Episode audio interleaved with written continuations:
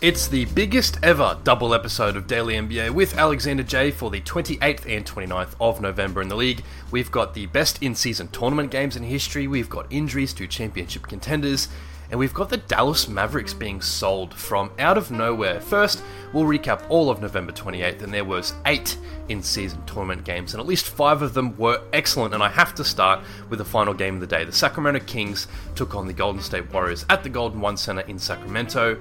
The Warriors took the lead early in the first quarter, up by as much as 24 points before halftime. Uh, Golden State needing to win by 12 points or more in order to outqualify the Kings for the in-season tournament and they were up by 11 very early in the final quarter as the broadcast mentioned it over and over. But slowly and surely, the Kings chipped away at that lead as the question turned from if they could lose by less than 12 points to if they could somehow pull the victory out. With the Dubs up 5, less than a minute remaining, Malik Monk hit a huge step back jumper from 25 feet and then on the next trip down the floor, hung in the air for a twisted 12 foot fadeaway off the glass retaking the lead with seven seconds remaining to finish the comeback. Back to back turnovers for Golden State. The crowd in Sacramento going off 123 to 124 to the Kings, a single point victory. Monk finished with 21 points. De'Aaron Fox had 29, 9, and 7 for the Kings as they finished 4 0 in their in season tournament group to progress into the quarterfinals starting soon. The Warriors were on the receiving end of a season best performance from Andrew Wiggins. He had 29 points and 10 rebounds, as well as a decent 20 point Clay game behind Steph Curry's 29 as well. Just not enough in the end to beat the Kings' offense. Playoff rivals Milwaukee and Miami also went down to the wire. The Bucks closing the game on a 16 6 run to pip the Heat 131 to 124. Giannis and Damian Lillard combining for 65 points, the victory clinching the East Group B for the Bucks in the in-season tournament. The Heat played really well until the death. Bam Adebayo again a super impactful performance with 31 points. Old man Kyle Lowry had 21 himself, and the Heat even had a solid 20 points from Josh Richardson, who was in place of Jimmy Butler. He didn't play last night, out with what I believe is a lower leg complaint. Shai Gilgeous-Alexander had 32 points, but the defense from the Minnesota Timberwolves proved to be too impactful 106 to 103, the final score to the Wolves on the back of a 17 point, 16 rebound, 4 block game from Rudy Gobert. Anthony Edwards had 21 in the starting lineup, and Minnesota also had 32 combined points from Naz Reid and Troy Brown Jr. off the bench. Chet Holmgren had a really poor shooting night for OKC. The defense on the Wolves was just giving him dramas everywhere. He finished with 16 points, but shot just 6 of 20 from the floor, 3 of those coming from distance. Despite the win, the Wolves finished 3 and 1 in the group and got pipped by the Kings for first place. They will not progress. Luka Doncic had 41 points, 9 rebounds, and 9 assists. What a stat line there, as the Mavs had a 6 point comeback win against the Houston Rockets, 121 to 115. Kyrie Irving chipped in with 22 points in the second half after shooting just 2 of 11 in the first, while Alperen Sengun for the Rockets had a season high 31. Fred Van VanVleet finished with 10 points, 12 assists. Boston blew out the Bulls 124 to 97, and it wasn't even that close. Jaylen Brown had 30 points as the Celtics hit a season high 21 three pointers.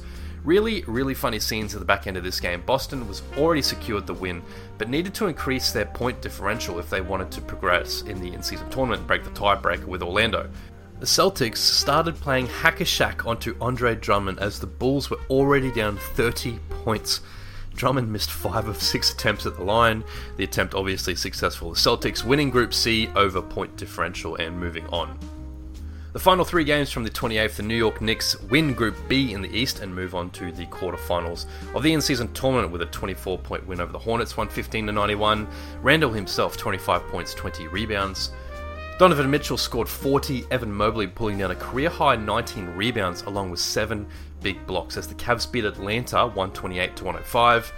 And Brooklyn beat the Raptors 115 to 103 after pulling away late. Neither team progresses in the in-season tournament. Okay, on to today's games. Seven of them, but only two worth talking about. I'll leave them to the end. Just quickly, we'll get through those insignificant games. Franz Wagner had 31 for Orlando in a big win over the Wizards, 139 to 120. This is Washington's eighth straight loss. The Magic having some fun late. Jalen Suggs throwing a lob up to Cole Anthony, and the two recreating the iconic LeBron D Wade alley oop celebration from the good old days in Miami. Anthony Davis had 28 points, 16 rebounds as the Lakers beat Detroit by 26, 133 to 107. D'Angelo Russell had a season high 35 for the Lake Show.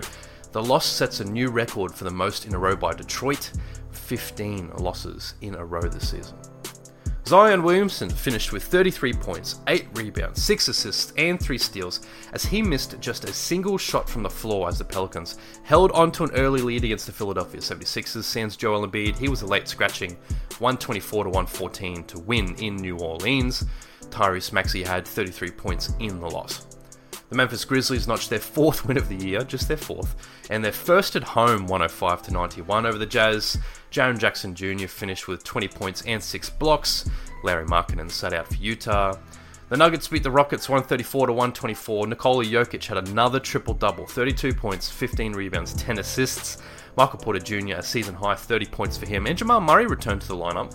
He played 22 minutes as the Rockets never led Alperen Sengun, scoring 22 against his idol in Jokic.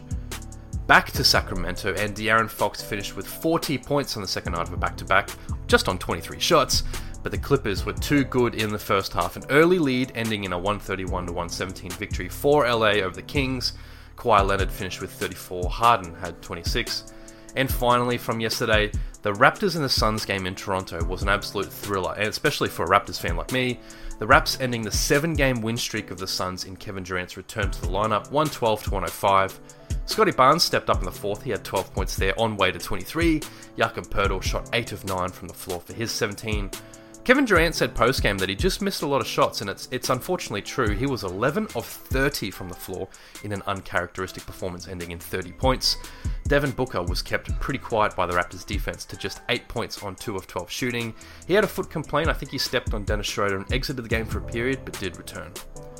To the other news around the league from the last two games, and Mark Cuban, the owner of the Dallas Mavericks, said on Wednesday that he was leaving hit TV show Shark Tank and then in the same 24 hour period, he sold a majority share, a majority of the Dallas Mavericks to the Adelson family of Las Vegas money. The Athletic Shams Charania is reporting that the franchise was valued at $3.5 billion, and although Cubes is selling a majority stake, he retains full team control and remains in charge of basketball operations in a very, very unique deal. That deal has sparked plenty of speculation online. The Adelson's Las Vegas ties obviously raising some alarm bells about relocation, although, in my opinion, it might just be an equity thing as the valuation of sports franchises continues to climb over the last decade. Warriors guard Gary Payton II has reportedly torn his right calf and will spend a serious amount of time on the sideline. There's no specifics about the grade of injury at the moment, bad news there. While New Orleans announced that Trey Murphy III could make his season debut a couple weeks ahead of schedule, as early as this weekend after the Pell suffered a torn meniscus in training camp. And finally, ESPN has updated their mock draft for the 2024 NBA draft. Isaiah Collier, the new number one prediction, he's a 6'5 point guard shooting 42% from deep, 17 points per game so far this year in college. Big man Alex Sarr, who's currently playing for Perth in the Australian NBL, is in second. That's it for today's episode of Daily NBA. Have a great day. See you guys on the weekend episode, I guess.